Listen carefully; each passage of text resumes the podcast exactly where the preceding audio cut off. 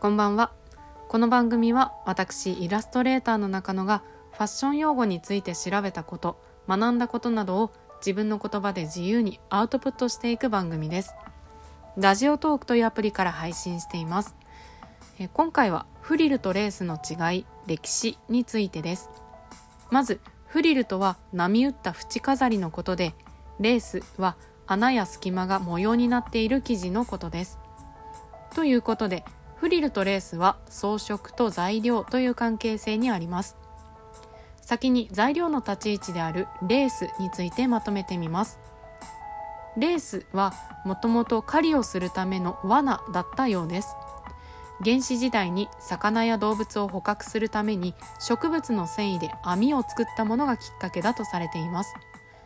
最初は四角いネット網だけの状態でしたがこの四角い隙間の部分に小鼻刺しや尻尾かがりなどの刺繍模様を入れておしゃれに仕上げるフィレレースというものが出てきます。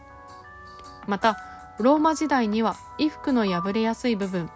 例えば肘とか襟口とか裾のほどけやすい部分だとかそういった部分を補強と装飾を兼ねて洋服に編み込みをし始めたんだそうです。ローマ帝国は靴もすごくてえ靴底に秒をいっぱい埋め込んでスパイクをすでに発明していたり実用性のあるものを生み出す力に長けているなと思います、えレースの話に戻りましてその後13世紀に修道院にいる女性たちが日課として編み物をするようになります。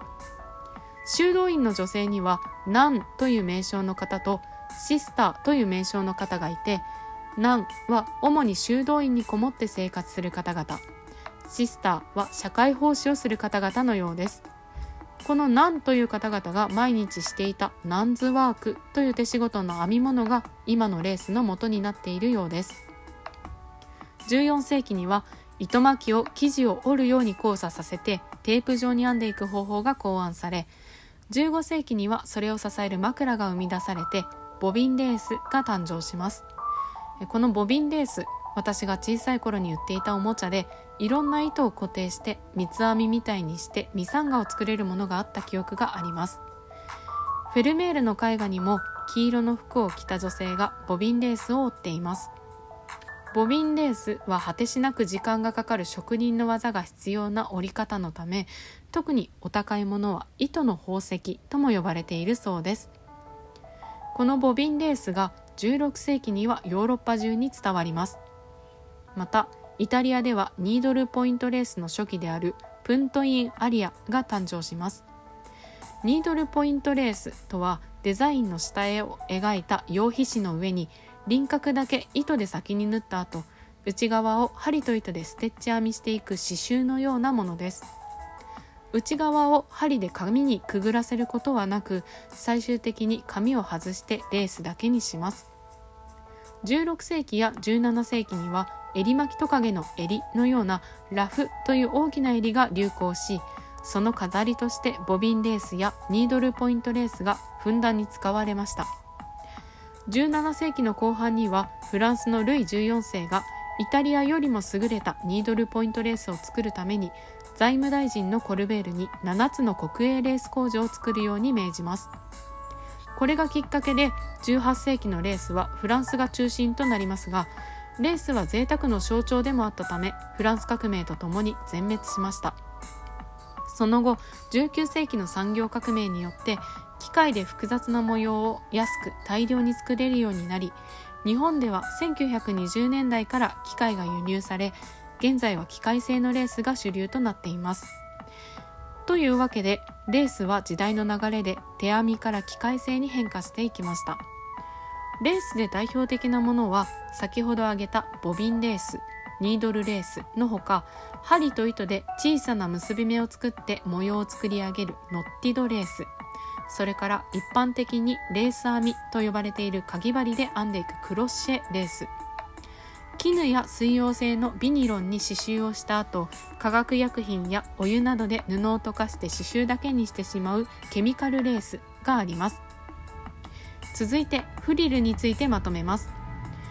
フリルの元はラッフルと呼ばれる今のフリルよりやや幅が広い波型の飾りのようです。